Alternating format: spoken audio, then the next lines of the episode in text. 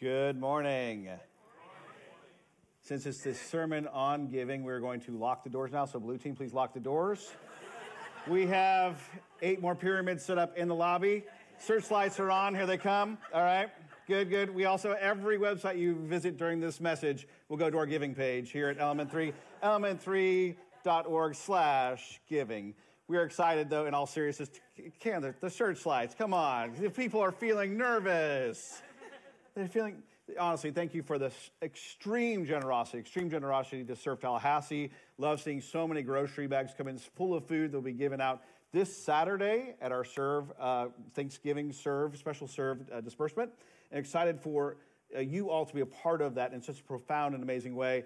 And also thankful for our blue team for the unplanned fire alarm last week and just uh, fun. It was just fun. But honestly, it was a great way of saying we can be safe and very secure if there was an actual emergency. If you're interested in helping out our blue team, they are ex- needing extra help, extra volunteers, especially as we look forward to uh, two services in 2024. We're excited about that. That was a good, woo, woo. yeah, yeah, yep, yep, yep, yep. And if you're interested in serving at E3 Kids, E3 Kids will need a lot more volunteers if we're going to have E3 Kids both at a 9 o'clock and an 11 o'clock service. Because who wants their kids in church? No one! Just kidding. Kids in church are always welcome and glad for those who are sitting with their parents in this gathering. We are loving, loving the growth and the momentum that we see at church. And just as a quick, as we get into communion, we undermade communion a little bit. We now have got enough surplus on the back communion table and the offering table by the cross. If you run out from one station, just keep going to the next until we find enough. It'll be fishes and loaves here this morning, folks. I, I underestimated attendance after a certain game last night, okay?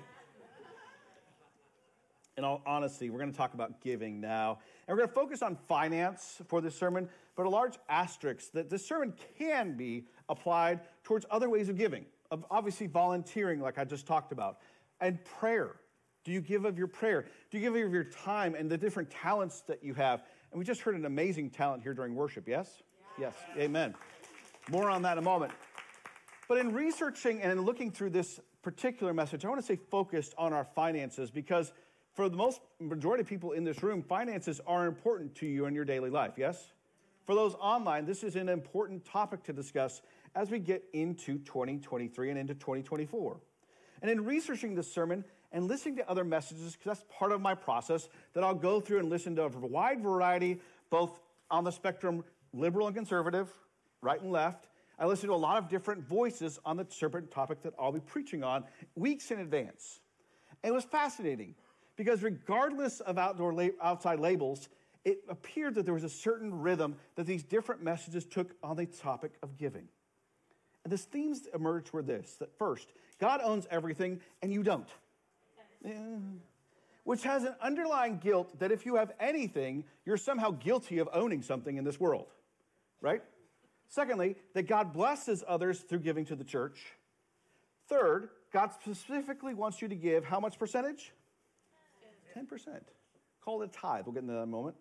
And most sermons that I listened to said that if you give 10% or if you give up to that 10%, then God will do and He'll bless you back even more. How healthy is that? And lastly, these sermons had a sense of help us help you give. And especially that our place, our church, is a place where you need to be giving. Nowhere else deserves your giving but this place. It's an interesting idea, these giving sermons, because they're one part guilt two parts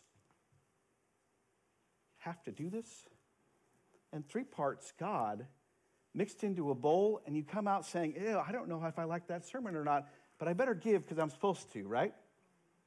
So, what I want to do this morning gives us a little bit of a fresh take. Because as a kid in a little town called Fremont, Nebraska, I attended a United Methodist church, and I heard these sermons given 30, 40, 50 years ago. I'm not going to tell you how old I am. And this idea of little Scott sitting there listening to the sermon, saying that God needs your money, God needs your money, God needs your money. And as a little kid, I specifically remember sitting in a service thinking, gosh, there must be some sort of vacuum that sucks up the offering from this service and sends it into heaven, and somehow God needs that money. Man, God really needs my money, my parents' money. And God's going to use that money to do something good here on earth. And we all know that's not true, right? As a former teacher, this unfortunately implies several key facets I want to unpack this morning. Number one, having health, wealth is somehow bad. Two, money allows for access to God. Three, the tithe is the ideal. And four, the church's handling of money is better than your own. So let's unpack these four myths one at a time in understanding the art of giving better. Got it? That was funny, very unenthusiastic. We're talking about money, friends. Yeah, let's do it. There we go. Number one, having wealth is bad. Having wealth is bad. Wealth is not necessarily bad, friends. But doing well in worldly business is not a bad thing either. It is what you do with this wealth that we know that is a great change agent. There are numerous disciples of Jesus who are exceptionally wealthy. I'll give the example of Joseph of Arimathea. He has bought an unused grave where Jesus' body is placed after his crucifixion. And to have that amount of money means that he was exceptionally wealthy for his time. But the ancient church and the modern church should not equate wealth with sin. The ancient church survived under the generosity of not only a few large donors, but they actually survived because these large and wealthy people opened up their homes where people could actually worship. They did not have church buildings in the ancient church. They worshiped in people's homes. Okay? So Odell's are going to be hosting E3 next week. Okay? then I'm looking back here. Vanchers, you're the week after, okay? I'm kidding. The house churches are great. But having a separate place in 2024 or 2023 to worship is also great. And we realize that having wealth that we actually have to pay for these lights to be on, for there to be AC in the summer, amen? amen. Heat in the winter for like two days. Okay? Some of you are like, it's freezing in here. I'm sorry, it feels good. the, the idea, I actually ask people, okay? But the idea of having this wealth is not in itself a bad thing. See, God does own everything and will own everything in the world to come. But it's been clear ever since the garden that we have be stewards of our wealth, of what we have in this earth, and how we obtain it is of equal importance. With this, there's only a finite amount of wealth that one can have. Let me say that again. There's only so much wealth that one person both needs and can have out the outright. And the pursuit of that wealth cannot somehow trump the pursuit of God. Otherwise, it's a false idol. I love the movie, the, uh, here he is. Here he is. Old Jim Carrey with the power of God. Nothing can go wrong with that, right? And as the power of God, he's typing in all these prayer request answers. And as he types them in, he just says, auto answer all yes. And it's no surprise that people pray that they would win the lottery. And as the entire town that he lives in wins the lottery overnight, the lottery goes from uh, $1 million, let's say, to like $1.37 per person. And people are outrageously mad at this person, this human who has the powers of God who just answers every prayer yes. See, the pursuit of this money in the illustration here is that somehow I can get enough money where I'll be somehow be satisfied. No. You'll never be satisfied with wealth but to cover yourself with wealth over wealth over wealth over wealth over money over money money, possessions, boats, cars, houses, dogs. Oh, dogs are exception there. There you go. Yeah, went too far on that one. But on honesty, the idea of having possessions to somehow cure what ails your heart is, is the root of many types of evil, as the Bible says. See, money and wealth are not bad, but they will not solve any problem outright. Managing wealth is a burden, and being poor is a burden. There's no perfect equilibrium of wealth and possessions. They're a paradox in this world until I believe the new kingdom takes shape and awakens us fully realized. That said, wealth and possessions, the way in which we use them, show our belief in the world to come. And distributing freely and giving freely out of having that wealth is a key towards being balanced. Wealth and possessions can also be used in sinful ways by the church. More on that in a moment. But let's consider the church and the pastor who only pursues wealth.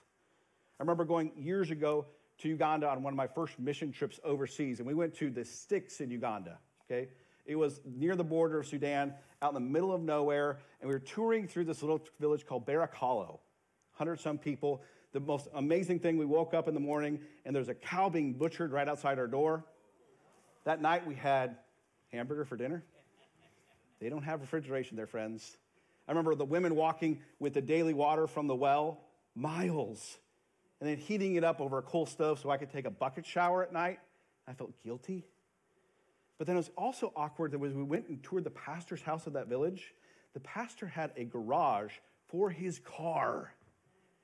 There were no cars with the general populace of this town. But they somehow wanted to prove that by their belief as Christians, that their pastor had a life that was worry free financially. Now, I don't need a garage and a car for me, it's just not the point. Because the other end of that spectrum, we have pastors who sign literal shoe deals to make money off the shoes they wear on Sunday mornings. Yeah? Yeah? Yeah? Yeah? Do a little dance up here for y'all? Art, art of the dance? No, no, no, no. Stay focused. Jesus famously quips, You cannot serve both God and money. And this cannot be more true. But don't feel sinful if you're wealthy. Feel sinful if you're serving God or money as your God. And perhaps reframe that if you're sitting here, you have some level of wealth in comparison with the rest of the world. That goes to our second point, second myth. Money opens up blessings. Believe it or not, as a teacher, I try to have messages build on one another, but I'm always wary of referencing past messages from months ago for new guests who come all the time. But let's quickly go back, because most of us here remember this the Beatitudes, that sermon series, a simpler time, a wonderful time in October. What was the point? Blessings are what? Thank you. Proximity to God. Lindsay Dernberger pays attention to the sermons. Blessings are proximity to God. But over and over and over and over, messages I listen to about giving, blessings were giving. Their money. It's doing this ministry with this kind of money. That's blessing. No, no, no, friends. See, money is not a blessing. Let me say that clearly. Money is not a blessing. And finance by itself does not access proximity to God. If that was the case, the richest of the riches of this world would have some sort of up on all of us who can get faster to God. No, that's not the case.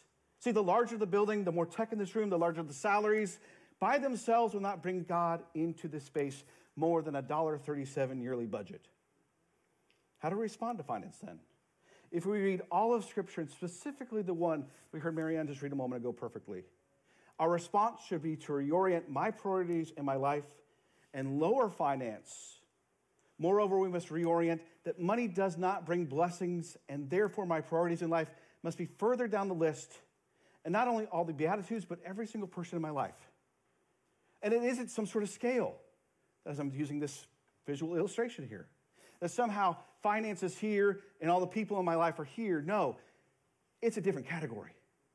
People made in the resemblance of God, bearing the image of God, are more important than finance over here. You get it? Because when I start muddling the two together and saying, well, I can somehow maybe bless a person by giving them some money and making them wealthy so then they can go up the scale, there's never an end to this scale, friends. People, money. Got it? Good. May our church always remember the priority, and the larger Big C church as well, to do our work. And more on this in a moment. We need finance to accomplish this. But on this topic, let's chat about that third myth and what it really confuses many people about that somehow the tithe, or 10%, is the ideal. And this is so difficult, friends. A chance encounter with the priest Melchizedek with Abraham in Genesis gives him 10% of this to this priest Melchizedek ushers in a 5,000 year curse upon every preacher that somehow 10% is some sort of gold standard. Those who give less, just not holy. You're not living up to that biblical precedent, those who only give 9%. And especially if it's pre tax. You know, if, you're if it's post tax, you're okay, but pre tax 9% is different than post tax. Everybody know, right? Uh-huh. I'm being silly. You can laugh. Awkwardly, I know. but don't worry, because if you get 11%, you are, whoa. Whew. 11% Christians, that's a title of a bestseller somewhere in the next 10 years, right? Whew. If I'm living giving 11%, I must be like really wealthy. Like I already have four boats, I don't need a fifth. I'll just give 11% to the church. Luke 21. And he looked up, and he saw the rich putting their gifts in the treasury, and he saw a certain poor widow putting in two mites a fraction of a penny. And he said, Truly I tell you, I say to you, that this poor widow has put in more than all the others. All these people gave out of their gifts, out of their wealth, but she, out of her poverty, put in all she had to live on. See, Jesus uses finance to illustrate stark points over and over and over in his ministry. 11 out of the 39 parables are about money. 11 out of the 39, which is of extreme consequence to his listeners compared to us in a society that is layered with safety nets. The art of giving is not based upon a percentage, but an attitude of generosity, which is of eternal significance, not guilt or manipulation. So, how much should I give? I know some people live and they say, My goal is to give a reverse tithe, that I'll give 90% of my income and use 10%. How? Whoa, whoa, whoa. That, that makes me dizzy. For some, it is based upon the need that is out there. That there's a need present and they pray to God about it, and God says yes, then they give. And they give all they have, as this widow does in the passage we just went through. I, I would like to say that I'm preaching to the choir here this morning that here Pastor Mike came up last week and did a great job illustrating the need that Serve Tallahassee had. And we've had remarkable generosity of huge gifts towards Serve Tallahassee we've not had in this church in a long time, plus a stream of people coming in this week. I've chit chatted with more people of E3 Church this week than I've ever had in my ministry here. Because there's been person after person after person walking in, and dropping off groceries. You should give yourselves a round of applause right now.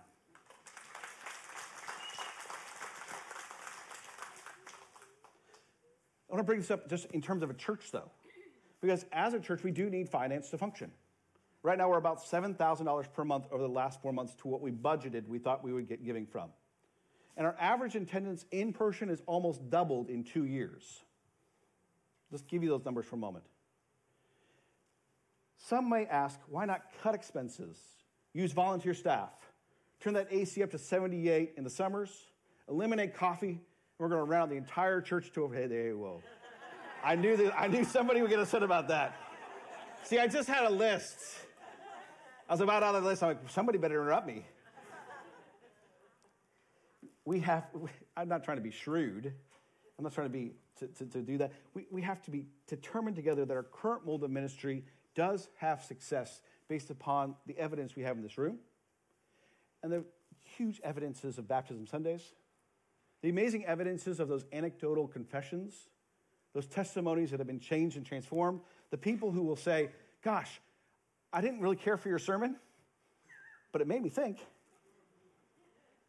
Those are the moments that we need to celebrate as a church, and that's what we need the finance for. We can average out all the numbers. We can say that if everybody gives $227 for this week and next week, we'll somehow make up our shortfall. I've been at churches who do this. But since if we say it's a 10% standard, that eliminates that person who feels moved to write a check for $28,000. And then I, I don't have to preach on this for another year. Make sense? See, the tithe eliminates the extreme generosity of times of people, along with the unneeded guilt of the person who cannot give $4. They can only give three in that offering pyramid Let's celebrate those who can give whatever they can give in whatever seasons they are in. Amen? Amen? I wish I would have heard that from a preacher as I was much more younger than I am now. I wish I would have heard that it's okay to only give two or three dollars at a time, or it's okay to give three or four thousand at a time because of the generosity of the place that you're in. Now, there are times as a early married couple that my wife and I would receive as I was in seminary learning how to be a pastor. I'm in this incredible amount of giving this money to this institution, and all of a sudden we get this check in the mail. Or all of a sudden we had this unmarked, I don't even still don't know how they did this. It came from somewhere in Utah, the, the, the zip code. I don't know anyone from Utah. But from Utah, we got this envelope full of cash. And it just happened to coincide with the bill that we had coming up. I mean, we, we thought we were in hog's heaven when we had two chicken breasts and we were grilling on the grill outside. We've all been in those situations, right? Where, where things are low, where we have very little. And some, some, some of us in this room are in a situation where it's very opposite of that. Say, I've been given a lot to steward, not blessed. I've been given a lot to steward, and I can be generous in this particular point in my life. I love the book When Helping Hurts and I believe it is one of the best resources you can read. Pick it up, read it, find it online. When Helping Hurts is one of the best ways in which we can guard ourselves about how much is enough and when and where and how to give. See, my encouragement is not to think of giving as an ought to, but a get to. Some of us in this room are even blessed, I believe, with a spiritual gift of generosity. That for some, it is just so easy to be generous and to give, while others just don't have that developed in them as equal to someone who can play violin as a virtuoso or someone who can just play hot cross buns. The idea of this is that we have an get to be generous, not an ought to be generous. The art of giving allows you to contribute to something larger than yourself and to entrust your finances towards building God's kingdom. Which gets us to point four. The church can handle money better than you when it comes to giving. Cue uncomfortable laugh. That was really well done. That could have been like recorded for a soundtrack for a show right there. That was perfect. Man, we should record that and like we could sell that and take care of our problems with our finances, guys. All seriousness, I've been a part of a church where there was an extreme amount of uh, embezzlement done. And it was one of the most gut wrenching, hard things I've ever had to go through.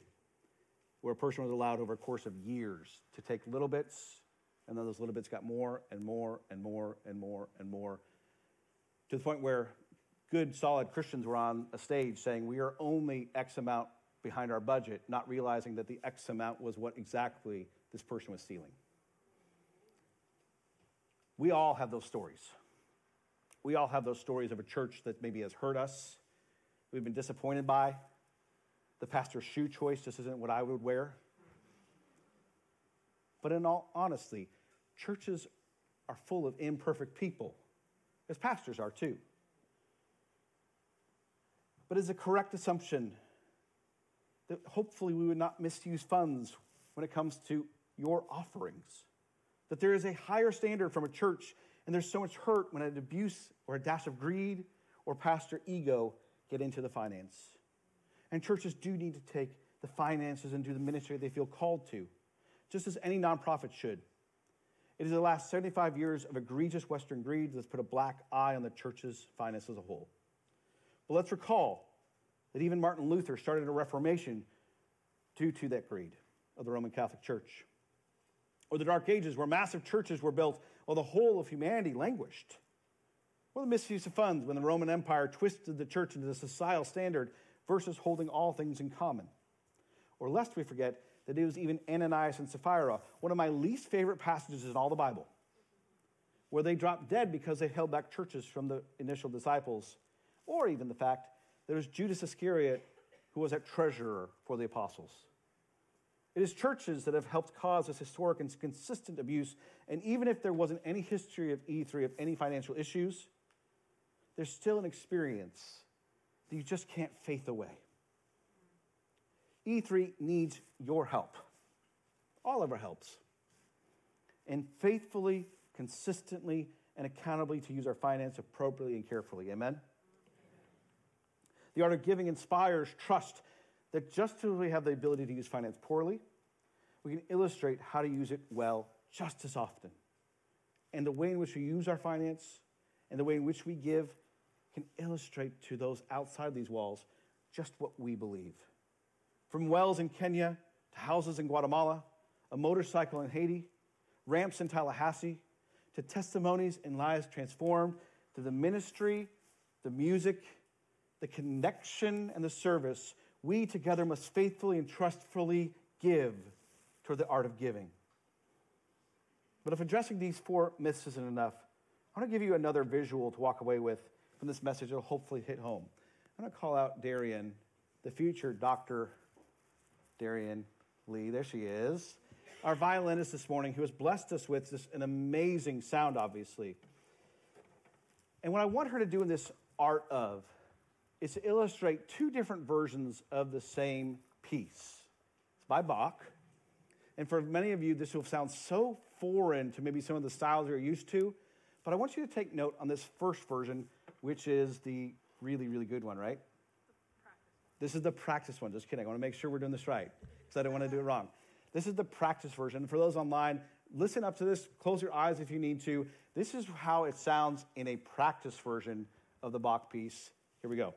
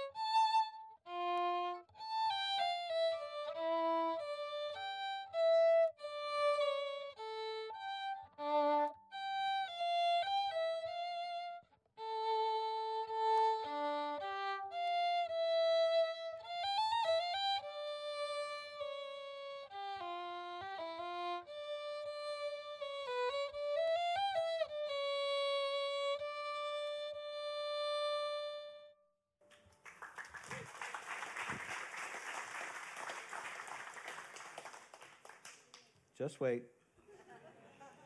That's a practice version. Now, for those who don't understand uh, classical music, you're going to hear a difference between version one and version two. Here is the performance version.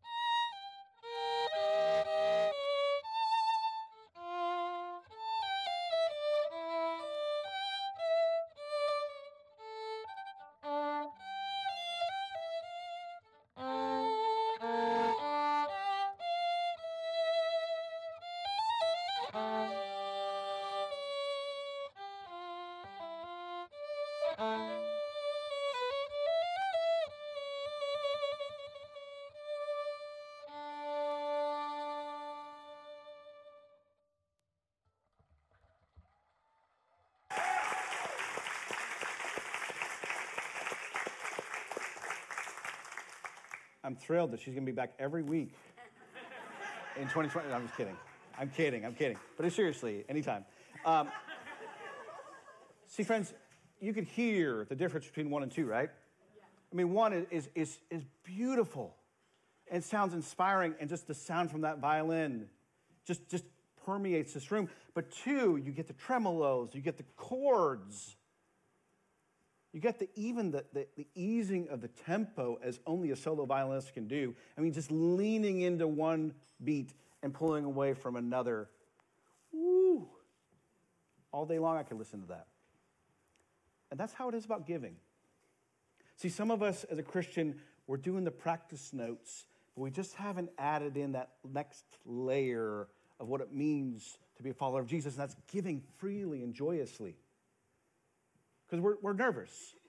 Because if I give, maybe, maybe the church will misuse it. Or if I give, I'm not giving enough because it's only 10%. Or if I give, if I give, take away the excuses and lean into the masterpiece that God is using in your life following Him. Because not anything the Bible says we ought to do, because we get to. We get to be a follower of Jesus Christ who gives of Himself in the most ultimate way possible. Jesus never discounts money. He tells us to give to Caesar what is Caesar's and give to God's what is God's. And what he wants is all of us, fully, completely, and without anything held back. And that involves, friends, at times our finances. See, on the night he was betrayed, Jesus took simple elements, not ones that are ornate or that would be hard to find, but through human history, we have had bread. We've had the cup to illustrate what he tells us he will do. And that's to give himself as a payment, as a model, as a perfect example for covering our sin. It's a price that we cannot pay. It's a thing we cannot earn. It's what we cannot completely model in this life, but we have faith and we believe that in the life to come, we'll be fully satisfied, fully rectified, and have the example of Jesus' sacrifice that we can bear through our whole lives. In a moment, I'll open up the table. We'll pray over the elements. I'll invite this section to come to this table, these middle sections to come here. Several of you will probably have to go back to the communion table in the back. And for this section up here, come to this table. We use gluten free bread. We invite anyone who has a faith in Jesus Christ to partake of this meal. And there are no mem- you do not need to be a member of this church or any church to come and partake of this meal we're about to have together. With that, let's pray. Father, I thank you for this opportunity we have to reflect upon the gift you have given us. And this art of giving is fully consummated by what you did on this night so long ago.